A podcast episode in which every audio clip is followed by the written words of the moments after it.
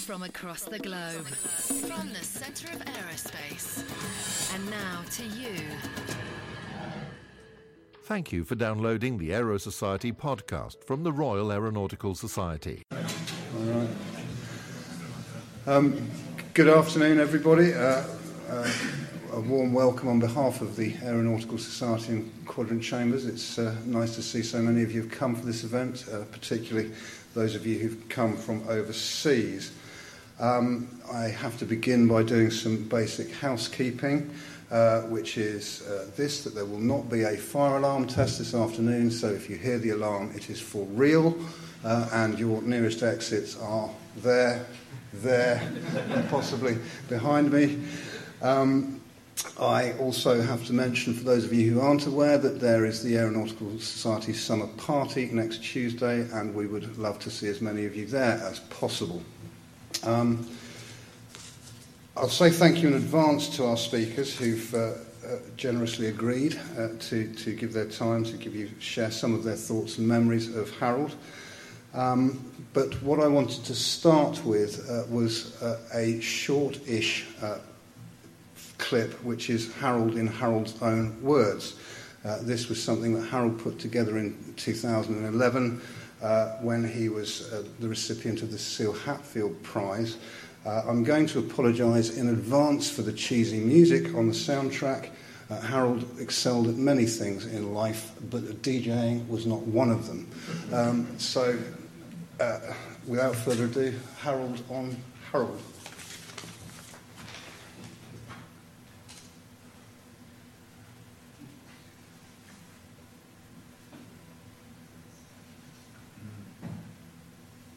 Greg,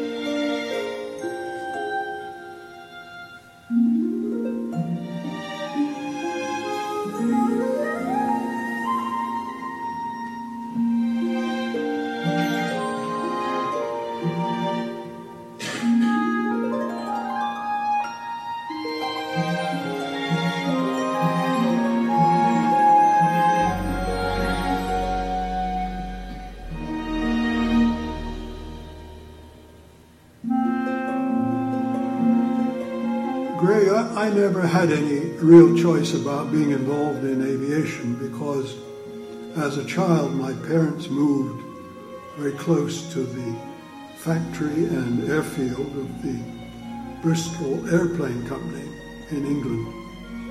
And I grew up with the sight and sound of aircraft. As a schoolboy in World War II, I devoured everything published about every aircraft flying. Lots of time for study during air raids. I was much too young to be frightened.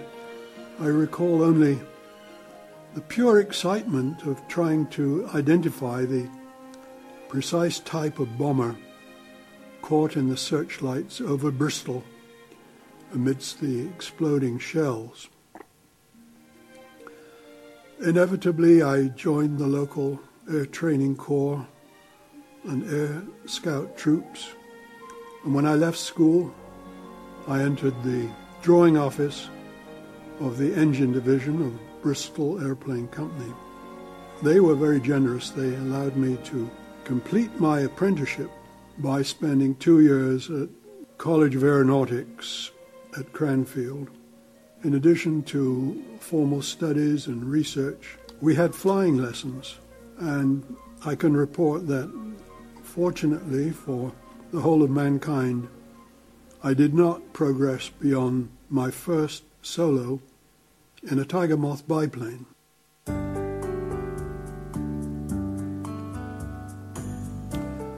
After leaving Cranfield, I was the youngest in a small group of engineers, aeronautical engineers, who formed the Air Safety and Survey Division of the British Aviation Insurance Company in London. One day, the big white chief, Captain A.G. Lamplugh, came into our office and said, One of you should know about the law. And he pointed at me. I was 23 years old. I took it as an instruction. that was not too difficult. In those days, I was traveling around the world by piston engine aircraft, lots of time to study. I studied part time and ultimately became a member of the English bar. In this way, although I was employed, I became the first in house lawyer in the London aviation insurance market. I began to specialize in the legal liabilities of the complete aviation industry around the world. And the wonderful part of my job was meeting the leading defense lawyers around the world on both sides of the Atlantic.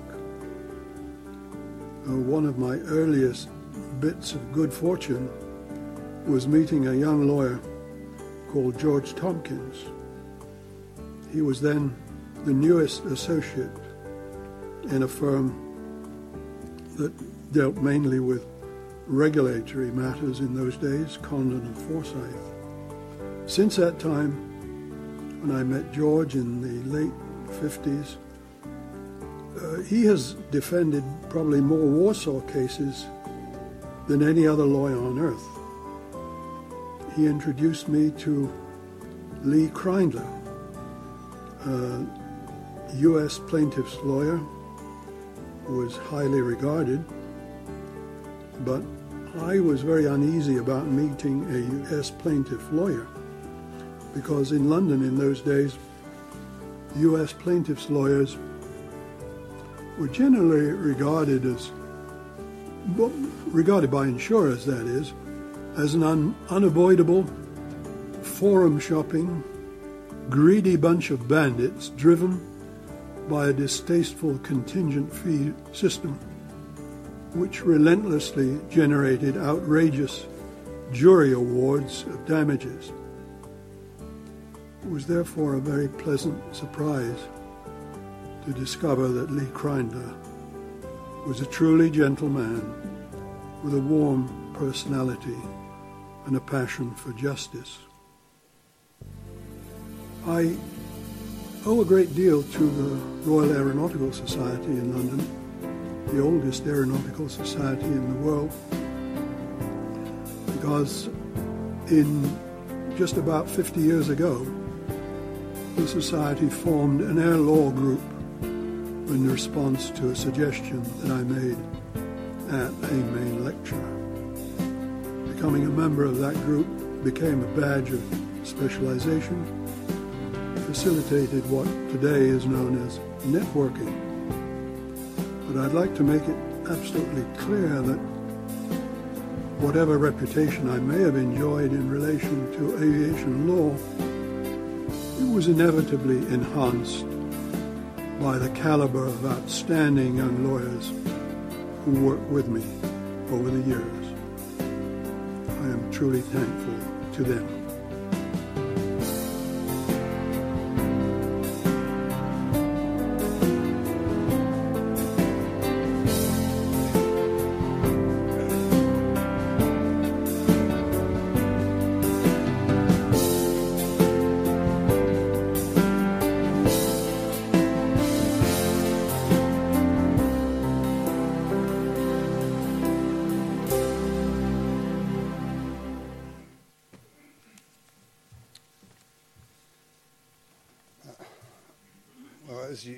On that clip, as Harold said, uh, not necessarily just historically, uh, uh, US plaintiffs' lawyers uh, have often been regarded as the enemy, and one of Harold's unique abilities was the ab- ability to bridge that divide uh, without incurring the wrath or paranoia of the defendants uh, who he represented.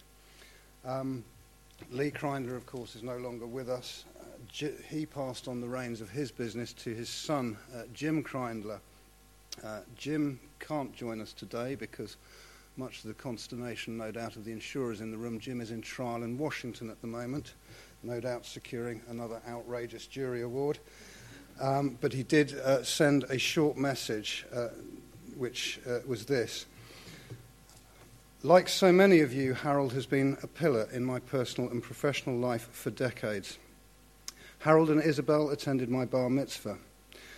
While so many know Harold as a pillar of intellectual strength, one of his many Herculean feats was carrying me on his shoulders on my first visit to the UK. Truth be known, that was some time before I tipped the scales at £230. As a young lawyer, Harold was a mentor and inspiration. There was no one wiser, more insightful, more thoughtful, more fair minded, better informed, or more inspiring than Harold. Speaking with Harold was always a profound experience. Being with Isabel and Harold was always a delight and pleasure. His voice, his expressions, and his searing commentary are indelibly etched in my memory. I will miss him greatly and could never forget the many conversations that made him so dear to me and my parents. Uh, sentiments that I'm sure we would all echo. Uh, one of the things Harold did throughout his career uh, in uh, insurance and insurance law was to establish a small firm called IIS uh, back in the 70s. Uh, IIS uh, stable of young lawyers uh, almost universally went on to achieve great things in their own right. and so I'm delighted to say that our first speaker is one of those once young lawyers. uh, who was introduced to what he calls the flying circus uh, by Harold uh, and uh, started an illustrious career under him. Uh, and that is Mr. Neil McGilchrist. So, Neil, if I could ask you to take the stand.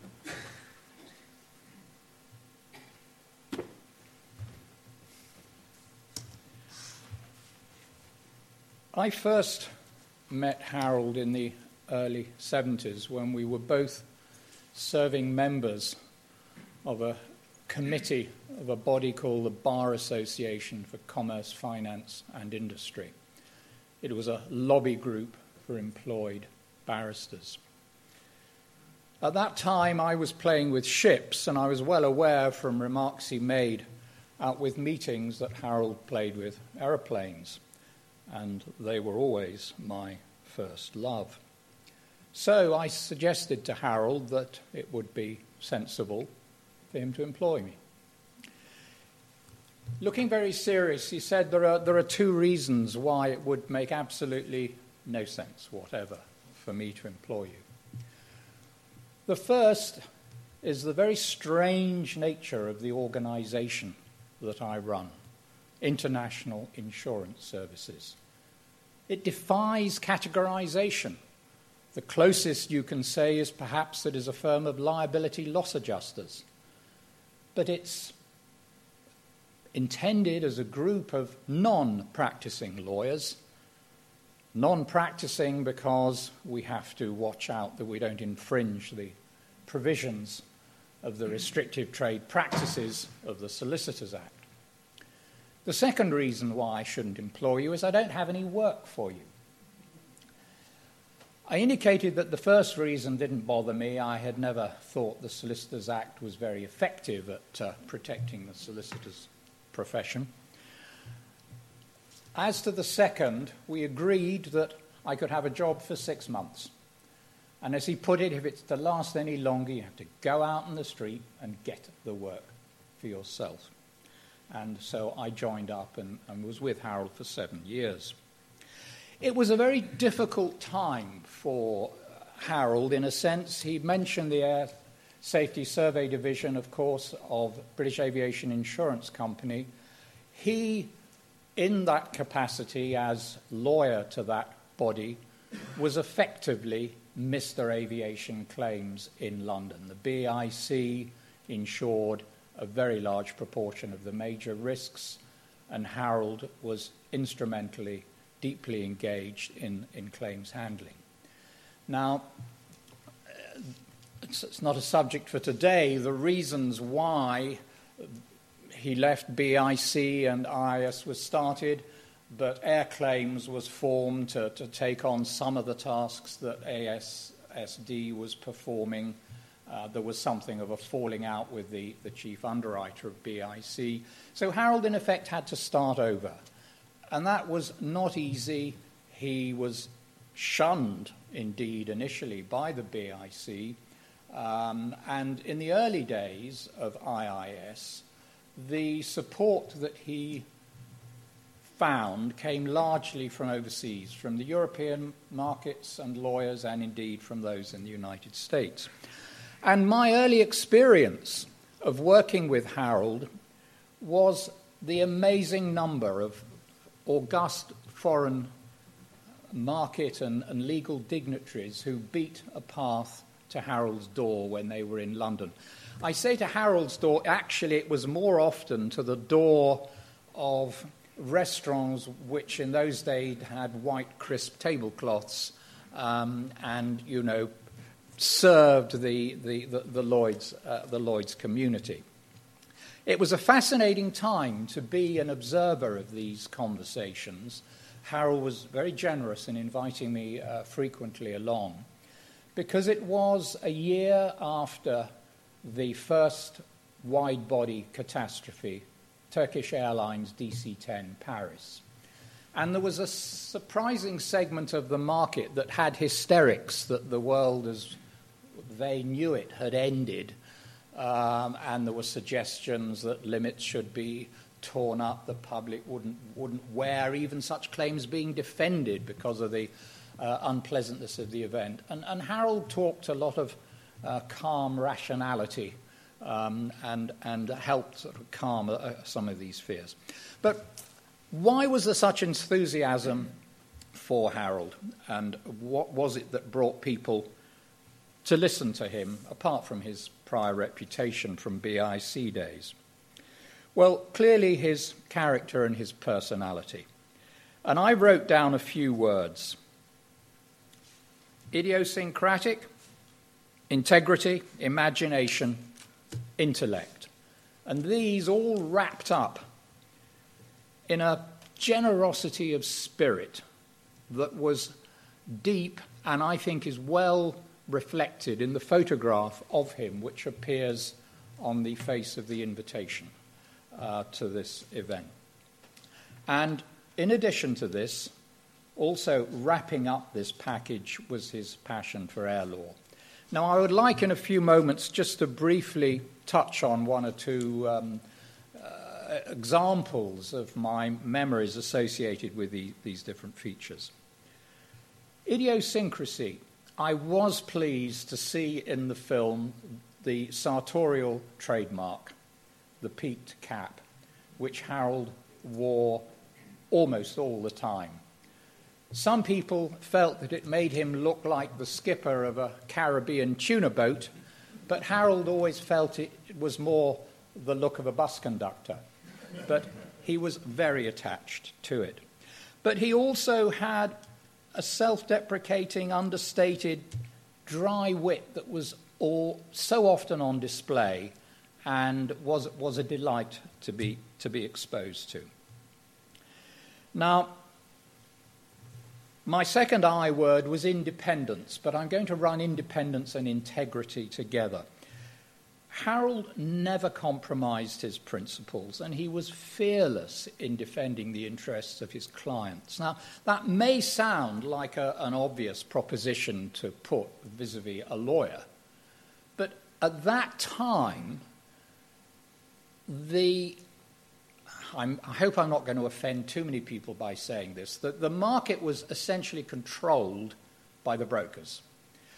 And the brokers did not always fully understand the daily conflict of interest which they faced between their representation of their client insurance buyer and the role they performed in oiling the wheels of the market for the underwriters.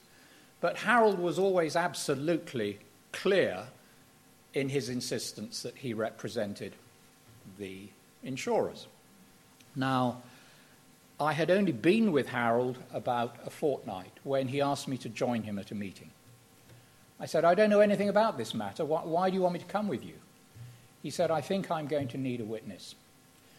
And he took me to meet a very well known figure who was chairman um, of a broking house, who spent 10 minutes telling Harold how he intended to destroy his business and his uh, reputation uh, through an action for defamation and various other good things. I began to wonder what exactly it was that I had joined. But Harold was, was quite unperturbed by this, and I guess prepared me for the next meeting I had with the chair of an insurance broking house, this time possibly the most powerful insurance broker in the aviation environment in North America. Harold had been asked to conduct some inquiries into certain pieces of business uh, that this broking house had been uh, associated with, and the uh, president uh, of the broking company wanted to explain to Harold in advance why this was all completely unnecessary, of course, and he proceeded to uh, indulge in a little homily to this effect. When he finished, there was silence for a little, and then Harold looked at him and said, Heifer dust. And the broker didn't initially appreciate that that was what had been said to him. He found it hard to believe that anyone could have expressed such words in his presence, so he got up and walked out. But the point was that even although Harold's business in other respects may have suffered because he wasn't toeing the broker's line, he was absolutely fearless. And the business that he did develop was on the back of those who knew that he was completely trustworthy. He had great imagination. He kept coming up with ideas, many of which perhaps did not bear ultimate fruition. Uh, he worked with Skandia on the notion of introducing mandatory personal accident insurance onto the airline ticket. He came up with plans for um, agreed valuation of, of hulls in a way that would have reduced insurance costs. And he was one of the early instigators, one of the early developers of the, the concept of risk management as applied to aviation. And certainly one of my great pleasures working with him was the, the, the, risk management assignments, much more challenging than dealing with a claim. The claim, the aircraft broken, burning, or whatever in a field, you deal with the consequences. But to anticipate um, and, and um, head off future problems clearly uh, is more difficult. And I, I remember I, I, owed Harold one particularly wonderful week. Uh, there was an underwriter at Lloyd's who insured contamination due to crop spraying chemicals going uh, off the field uh, where, where they were uh, intended to treat the crop. And this was the only gentleman, I think, at the time who provided this coverage in, in the world. And so a lot of people came to him. He had a particular problem in Israel, um, very intensive cultivation, lots of use of chemicals treated from the air, uh, multiple claims. So I was asked by Harold to go to, um, to, to Israel and observe and report. Um, it was challenging, but it was fascinating. It was in the aftermath of the Six Day War, and I was being flown in a, I think even then, 50 year old Piper Cub at about 500 feet over gun emplacements and tank parks up the Jordan Valley. Uh, quite memorable, although that wasn't what I was perhaps supposed to be doing. The intellect, well, I think we can all recognize the razor sharp intellect and the meticulous attention to detail that was associated with it. Harold would plan minutely for any task entrusted to him, um, any negotiation, any speech. He loved words and working around words on paper. His meticulous approach was one of the reasons why he, I think, developed quite a substantial business in the investigation and um, reviewing of the conduct of binding authorities. Again, brokers, all powerful, given pens by underwriters to go and write risks on their behalf, and sometimes the brokers enthusiasm maybe carried them a little away. And I, and I share, it's, it's, a, it's a tale that has stayed with me, and, I, and I, if you bear with me, I may run on two or three minutes more than my allotted time, but I, I share it there was a particular binder that uh, the underwriter thought was insuring uh, executive jets. Well, Dr. Ziegelbaum was a medical doctor in the United States who wanted to learn how to hang glide. And so he went to a hang gliding school that was actually insured on this particular cover. And having been suitably equipped and trained, he was encouraged to leap off the edge of the cliff. But unfortunately, as he did so, the helmet, which was too big, dropped down and covered his eyes. So he effected a blind landing. He wasn't seriously hurt, but he made a very big fuss. Uh, and, and this somehow encapsulated things that were perceived to be questionable about this binding authority. And the degree of detail in which uh, this was all analysed by Harold was impressive. I mentioned generosity of spirit. Well, I think I'm a testament to that. When I left Harold's employ to go and work for, for Beaumont's, I had only been there a week when the uh, aspirant senior partner, the, the second partner, said to me, You know, Neil, you know more people in the insurance market than anybody in Beaumont's apart from the senior partner, John Brooks. And that was a direct testament. Harold was completely open, drew me in, encouraged me, no holding back. I owed him a great deal. And his passion for air law, of course, we are all very familiar with that.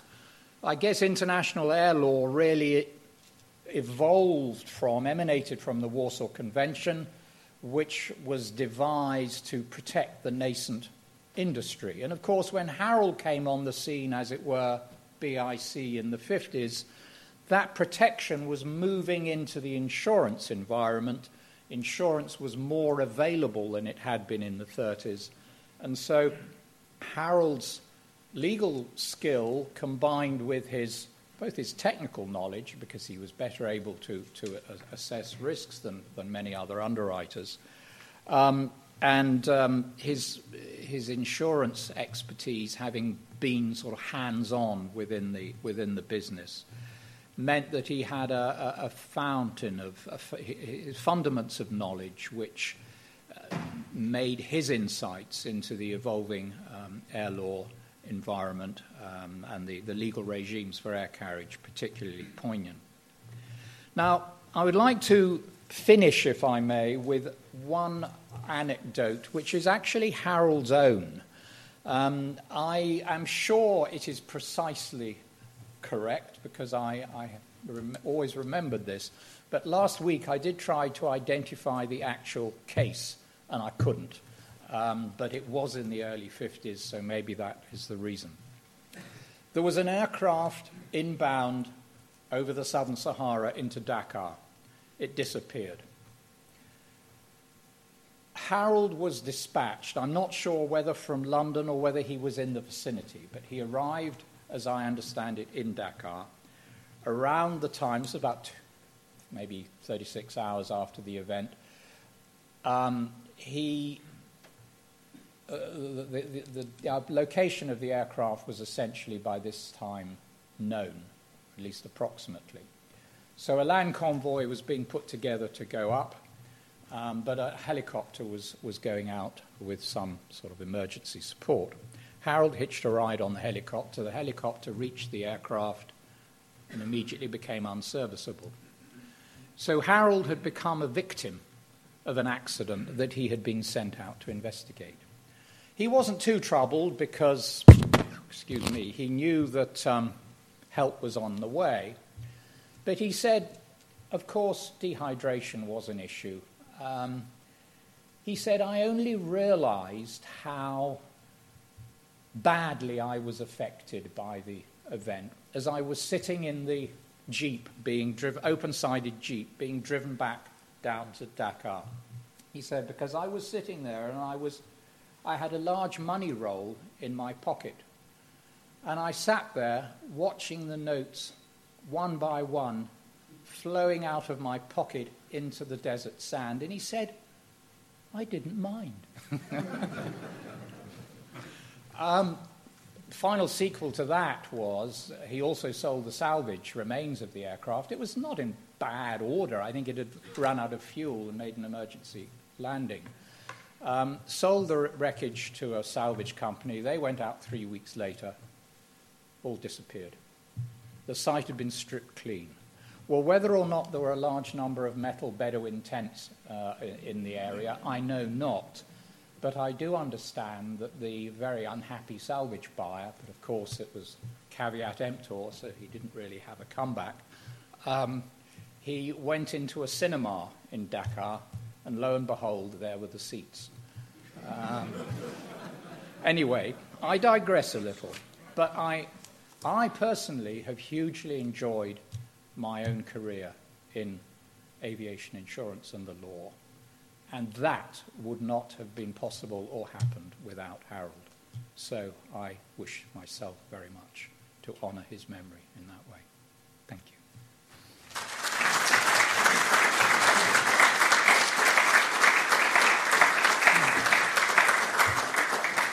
Uh, thank you, Neil. Uh, our next speaker is another uh, stalwart or former stalwart of the Beaumont's stable, um, John Balfour, who is now, I think, semi retired, uh, if not properly retired, after a very long and distinguished career uh, in aviation law, uh, at Beaumont's, of course, as with Neil, uh, then Clyde's.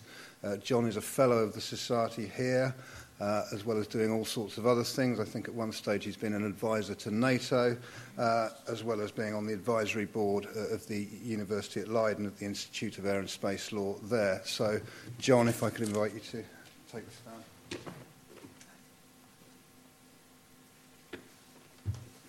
Uh, thank you, Tim, for that kind introduction. And thank you also to you and Quadrant Chambers and the Society for this opportunity to share a few memories of Harold. Uh, obviously, not uh, having worked alongside him as Neil did, I don't have as many uh, memories as, as Neil. Um, uh, but having worked in air law for over 30 years, one could not fail to come across Harold frequently uh, and uh, often to very good effect. Looking back at the earlier encounters, I think two stand out in, in particular. Uh, one was when I first saw his histrionic talents, and I think Isabel may remember this too, when I saw him take the part of uh, someone, one of the actors in a mock trial uh, at an aviation conference in Washington. I can't remember exactly when, but I think in the mid 80s, and he played his part superbly. Uh, the the other uh, encounter I remember in those early years was perhaps less entertaining, but uh, striking in the context of a proposed code sharing agreement between Alitalia and Japan Airlines. Now, Neil mentioned that uh, Harold um, uh, created a great uh, impression on many foreign clients and markets, and among those, I think, uh, was Generali and I think through that connection, he came to act for Alitalia. Uh, on the Japan Airlines side was Peter Martin, whose uh, young assistant I had the honor to be at the time. And the two of them came together to uh, discuss the terms of this agreement. Um, uh, and they did, uh, unfortunately, have a few differences of opinion, mostly on liability issues. And these were expressed largely in correspondence, uh, which can date it, I think. Remember correspondence? Uh, so it's the pre internet age in the late 80s. Uh, and as far as I remember, it certainly showed Harold's tenacity in uh, keeping to what he thought was the right position, and if I remember rightly, succeeding with it. Over the ensuing years, he was a constant presence uh, in my life, uh, both uh, for the articles and written work that he produced on a variety of topics, uh, increasingly on new subjects which attracted his attention. Uh, I mentioned just one in particular, the dreaded subject of passenger rights. Um, uh, also, of course, he was an indefatigable attender at conferences, happily, very often with Isabel at his side. Uh, I'm sure many of you have been to conferences as I have when the moderator of a panel asks after the presenters have given their um, presentations for questions from the floor. And a deafening silence ensues, quickly covered up by the moderator with some prepared questions he's prepared just for that eventuality. Well, that never happened at a conference which Harold attended. Uh, I don't recall one at which he didn't come up with uh, some question or comment. And he could always be relied on to make a comment, comment which uh, was uh, often uh, insightful, uh, sometimes controversial, and always at least stimulating. The last time I saw him, in fact, and also Isabel too, was at a conference, the European Air Law Conference in Edinburgh in November last year. And Nikki is probably going to say more about this, so I won't, but I was uh, delighted to be part of the committee of the European Air Law Association, which decided to give Harold uh, the award, um, the Lifetime Achievement Award, at The Hague in 2009 and also uh, to be present at a similar occasion uh, in Florida, where Isabel was present too, that has been referred to earlier, uh, when he was awarded the Cecil Hatfield Award in 2011. Uh, my last uh, real encounter with him, in fact, took place in this very room and uh, around it. Um, because for a number of years uh, I was the honorary solicitor of the Royal Aeronautical Society, a great honour. Uh, Harold, as we've heard, was uh, the founder of the Air Law Group, uh, a long standing uh, member and fellow, and rightly uh, took a very close interest in the Society's affairs. So when the Society decided in, I think it was 2010, to make an amendment to its bylaws, as it does from time to time, uh, he, he expressed a close interest in them. Uh, he was a, a great scrutineer of a lot of the detail, which it had to be said others had missed, and made a number of good and helpful comments. Some, perhaps, uh, which uh, we may have differed on, uh, but overall, uh, it was a, a helpful contribution and it certainly made for the only interesting annual general meeting of the Society that I can ever remember. Um, not long ago, the Society went through um, another amendment to its bylaws, and my successor as honorary solicitor, uh, Patrick Slomsky, um, asked me, uh, knowing that there'd been a previous amendment, asked me if I had any advice. So I thought for a moment and said, well, just, just one thing. I mean, make sure that they'll get past Harold. Well, sadly, this was um, while Harold was still with us. Sadly, in fact, Harold was not there at the meeting to discuss these.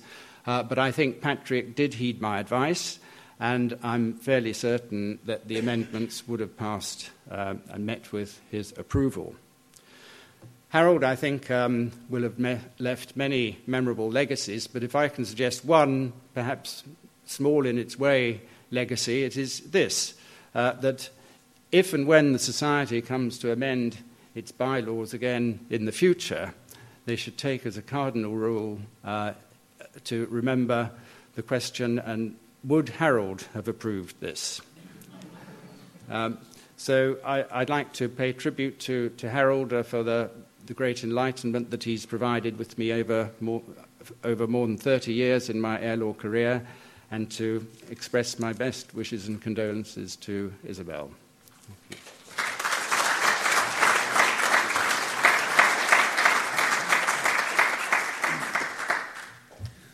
Thank you, John.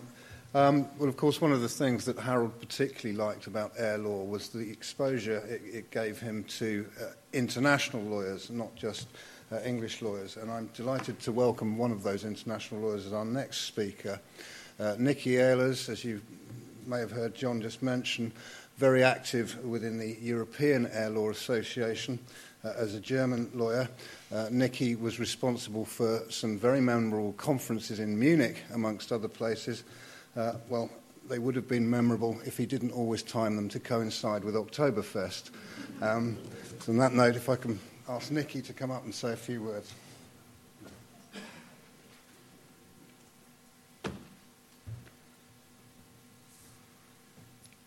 Well, dear Isabel and dear friends of Harold Kaplan, it's a great privilege, and I'm very grateful for the opportunity to contribute um, to uh, this wonderful gathering in which we are remembering and honoring our friend Harold Kaplan. I'm echoing Neil when I say that I've always greatly enjoyed to be an aviation lawyer, and meeting Harold, as well as you, Isabel, certainly was one of the best things, of the many good things that happened to me in my career um, in this field. You were there together, of course, when I attended my first international conference organized by George Tompkins in a magnificent hotel in the Austrian Alps near Innsbruck. And um, you were still there together again when I attended my second last conference, already mentioned by John, the last annual conference of the European Air Law Association in Edinburgh last November. We all know, and um, Neil has already referred to it, how passionate Harold was when it came to aviation. And this passion is what made him such a credible and at the same time such an incredible professional. The letter in which Harold thanked for the Lifetime Achievement Award he had received from the European Air Law Association in 2009, the first such award since um, it was created, bears witness to this passion.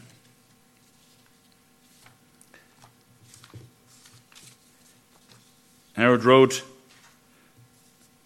As you noted, aviation has been my overriding passion born when I was a schoolboy in the Second World War. But I did not choose to be a lawyer. That was the choice of my big, my first big boss, Captain Lamplugh, underwriter of the British Aviation Insurance Company. Passion was one facet of Harold's character. Another one was his eagerness to learn, to learn from books, and to learn from other people. And he never held back in to praise those that inspired him. In the same thank you note that I mentioned, he expressed his indebtedness to such greats as Professor Bin Cheng, the late American plaintiff's lawyer Lee Kreindler, George Tompkins, and Lorne Clark, another recipient of the Lifetime Achievement Award of the European Air Law Association.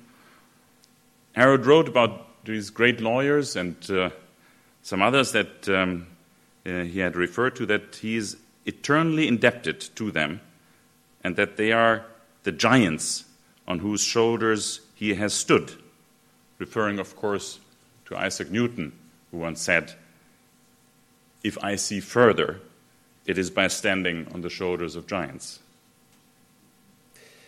The end of that letter shows that Harold was also able to make fun of himself, and I quote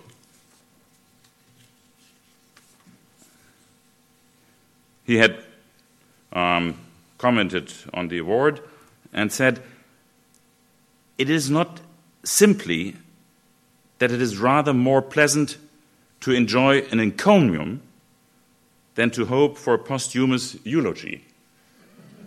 Today, of course, he has to sustain a number of those eulogies. And he continued, It is the exhilarating evaporation of self doubt and the realization that I have been given a tangible symbol of appreciation of those I most respect. Of equal importance, it has persuaded Isabel that I might occasionally continue to work on cherished projects, even if it slows the process of clearing the domestic chaos which I have created.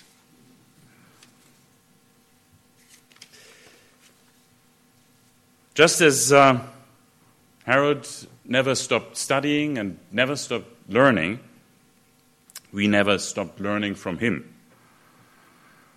You could um, even learn from him that a serious man can wear a pink shirt and a pink tie without appearing less serious.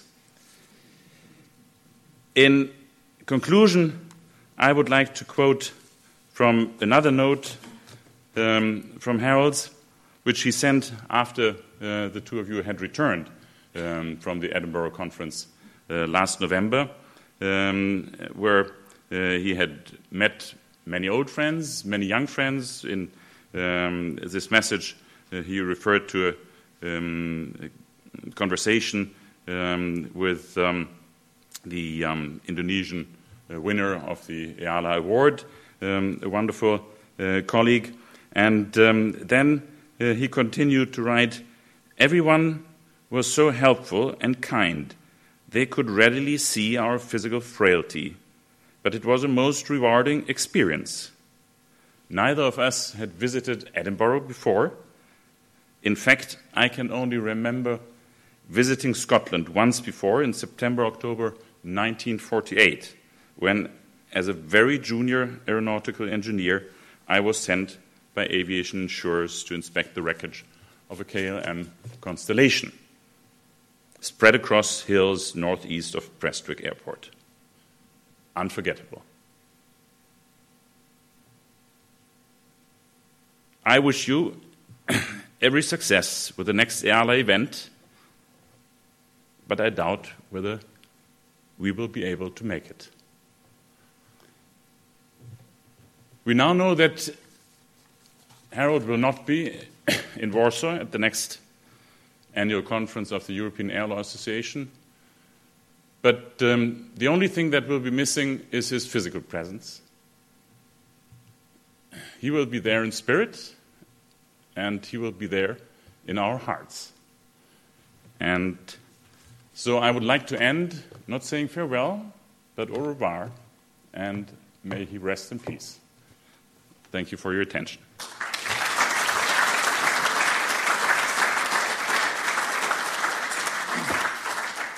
Thank you, Nikki. Um, now, we're going to have a bit of a break from lawyers uh, for a moment. Uh, our next speaker is John Tilling. Um, John uh, was an underwriter at Lloyd's for many years, aviation insurance and reinsurance. Uh, he had the joys of living through the Lloyd's crash, uh, reconstruction and renewal, uh, and unusually for an underwriter perhaps, had the foresight to employ Harold as a consultant for many years after R&R uh, and uh, uh, and use him in that capacity, which was somewhat innovative, I have to say. Uh, so, if I could, John, ask you to come up and say a few words.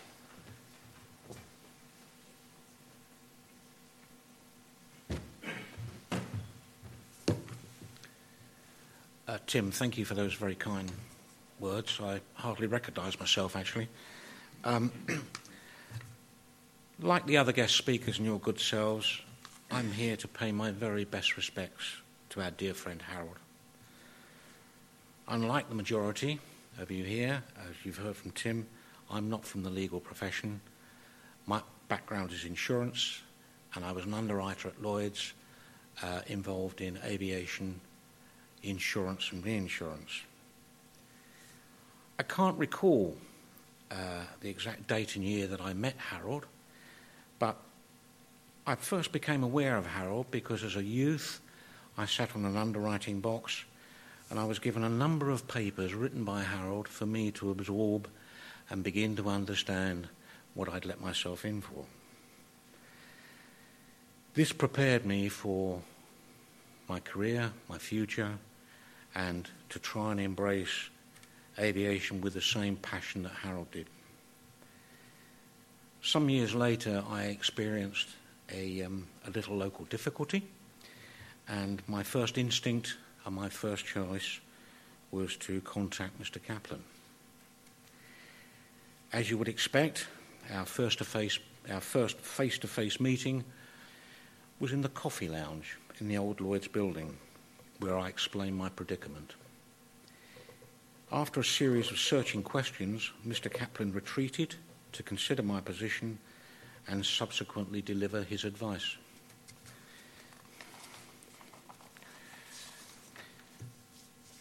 From our next meeting, I began to understand the reputation that Harold so richly deserved. Harold's a man of remarkable qualities, quite unique, but above all that, he's kind and gentle. He's very humorous and he's very honest. He listens without interruption, asks pertinent questions to the problem, and considers the position.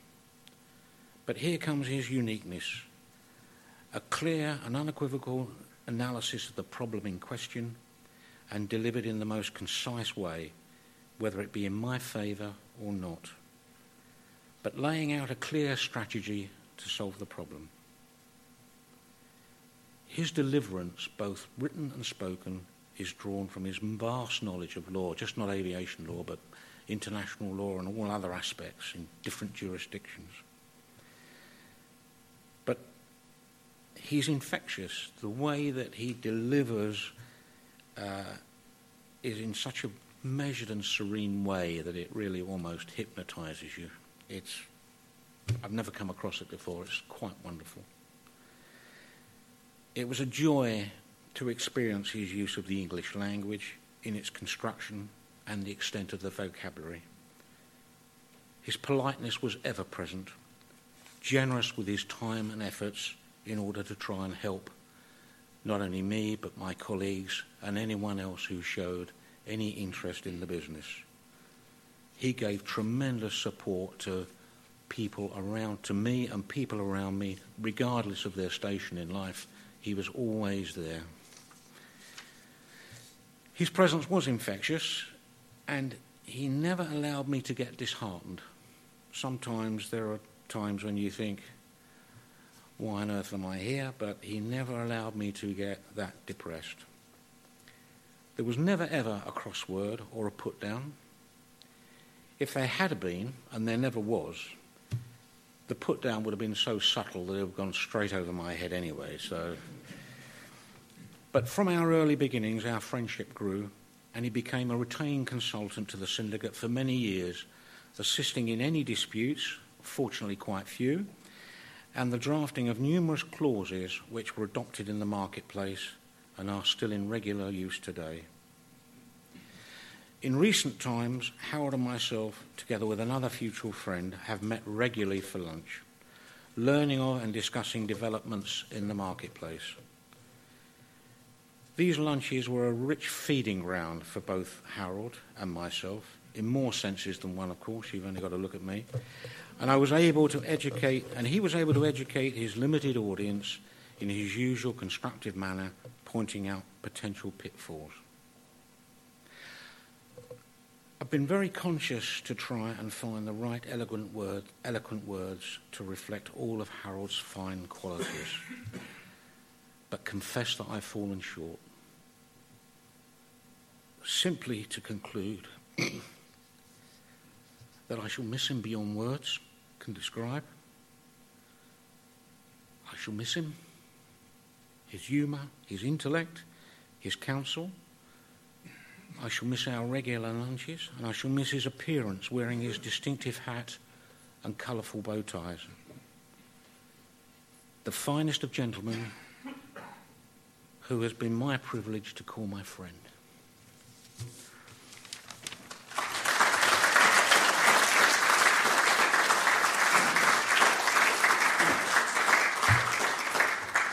Thank you very much, John. Um, our last speaker today is Robert Lawson, QC. Uh, Robert was, of course, foolish enough to uh, find a place for me at Quadrant Chambers when I left Lloyd's to go to the bar. Um, but apart from that spectacular lapse in judgment, uh, he's generally pretty sound. Uh, so, uh, Rob, if I could ask you to come and round off today.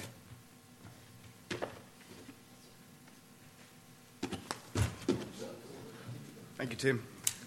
As he rightly says, there are things in life one regrets, and I apologise to the legal community for Tim. Good afternoon, ladies and gentlemen.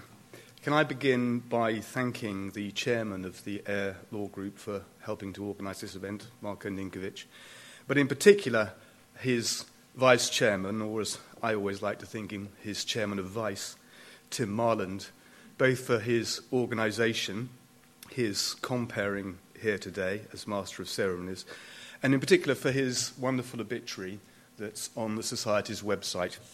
Um, do have a look if you haven't seen it.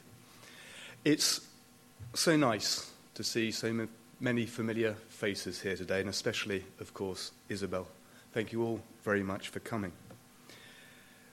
That done, I think it's apt to start with Harold's immortal and killer words, so often used in this society. And I have to lower my voice for this. Mr. Chairman. Which, as many of us know to our cost, was then always followed by an assassination, or at least a deflation, delivered in the politest and most gentlemanly of terms. Because Harold held us all to account. He was our conscience, and as we've already heard, he was very much revered as such, although, of course, in many instances, that was done through gritted teeth. But everyone needs a Harold, and the aviation world was better for being blessed with him. Today is a celebration of Harold's life, and I'm not going to eulogize about his many great achievements and qualities because that's already been done, if I may say so, to an excellent uh, standard by all concerned. What I thought I would do in bringing this to a close was to tell you a little story, which is appropriate on many, many levels, not least on this historic day. At 9:29 hours on the 3rd of February 2014, I received an email from Harold. I have to read it to you in full for reasons that will become apparent. The subject help. I am writing with tears in my eyes. I and my family presently on a short trip in Rome, Italy. Unfortunately, I was robbed in the hotel I booked. All my valuables, which includes cash, cell phones, were stolen during the attack. But luckily, I still have my passport with me. I've been to the embassy and the police here, but they are not taking the matter seriously.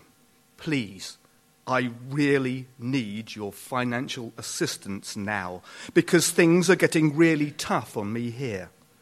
Our flight leaves in a few hours from now, but we're having problems settling the hotel bills. And the hotel manager won't let us leave until we settle the bills. Please, let me know if you can help us out. I'll really appreciate your prompt response. Regards, H. I think you'll all agree that that was a desperate, heart rendering plea.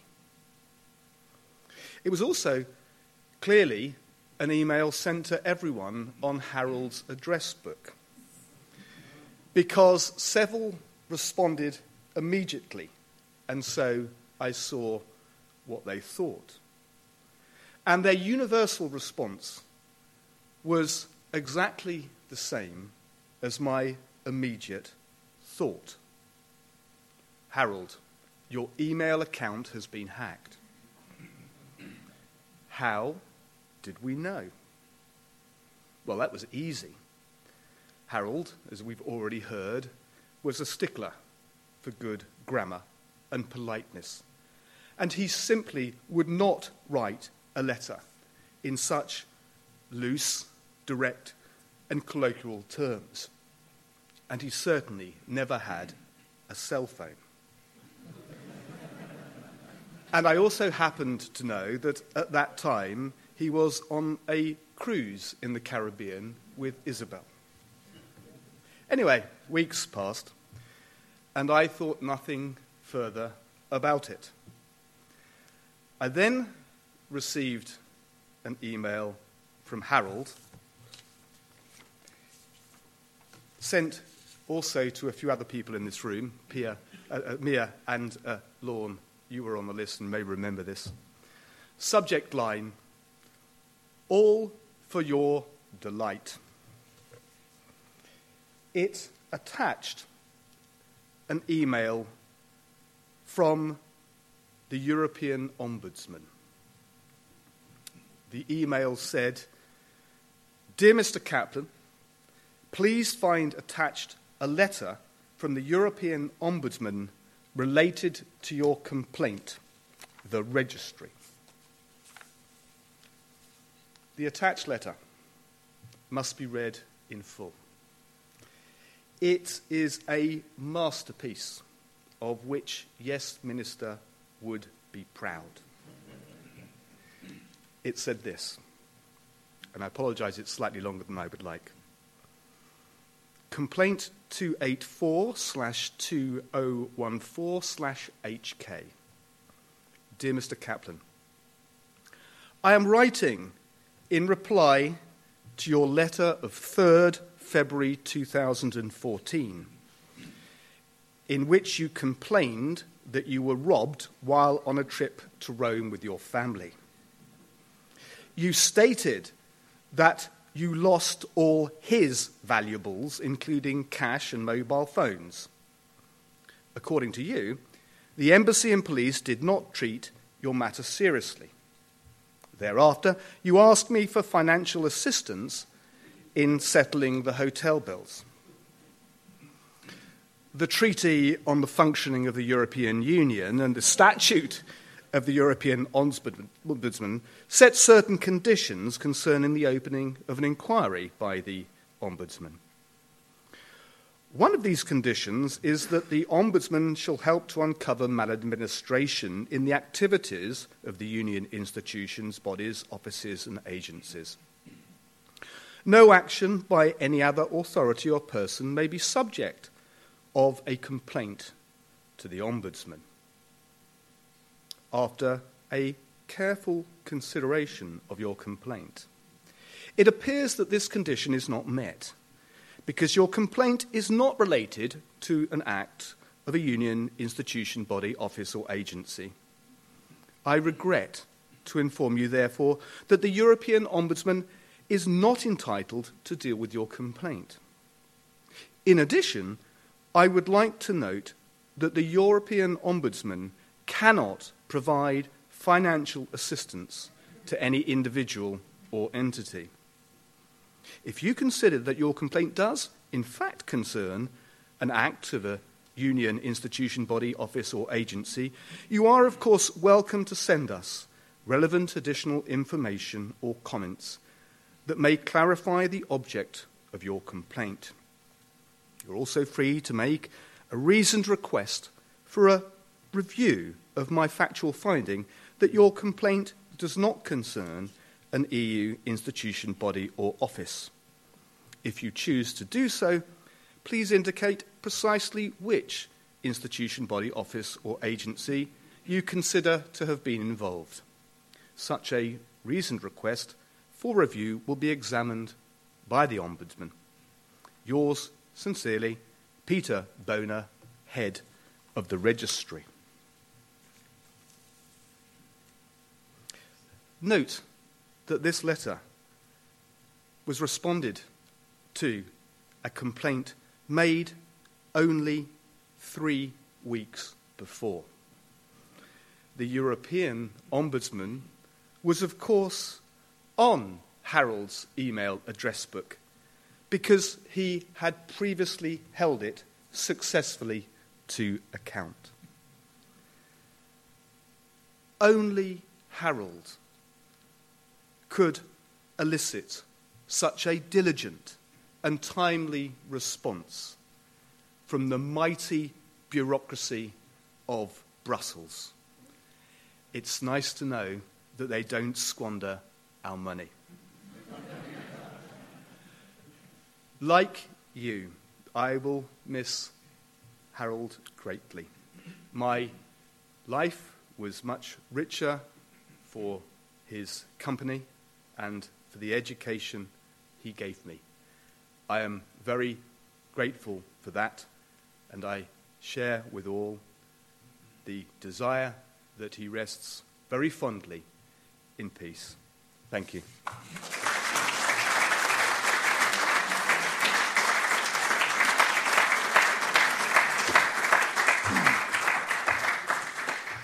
Uh, thank you, Rob. Well, uh, as indicated, that wraps up the, the formal part of this afternoon, but we very much hope that you will stay on uh, to partake of refreshments and catch up with old friends uh, uh, and share your reminiscences of Harold. Um, I would like to say, for those of you who haven't spotted it, there is a book of condolences uh, up on the table upstairs, which, of course, we would very much invite you to sign um, and to jot down any thoughts you have there. Um, I'd like to say, uh, most of all, thank you to Isabel, uh, not only for coming today, but thank you for sharing Harold with us on, so many occasions. Uh, and I'd like to say on behalf of the Society that we very much hope that you will continue to come to future events, notwithstanding that Harold sadly can no longer be with us. Um, so thank you all for coming, and if you make your way upstairs, uh, refreshments will be served. Thank you.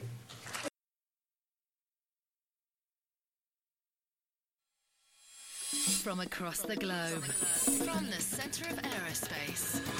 And now to you. Thank you for downloading. Visit www.aerosociety.com to download more from this series and other multimedia content from the Royal Aeronautical Society. If you enjoyed this content, please consider showing your support for the Society. Share a link to this presentation by email or on your favourite social networks. If you have an interest in aerospace, consider the professional and personal benefits of membership. Visit www.aerosociety.com. This content is provided subject to our website and digital media terms of use. Please visit www.aerosociety.com for more information.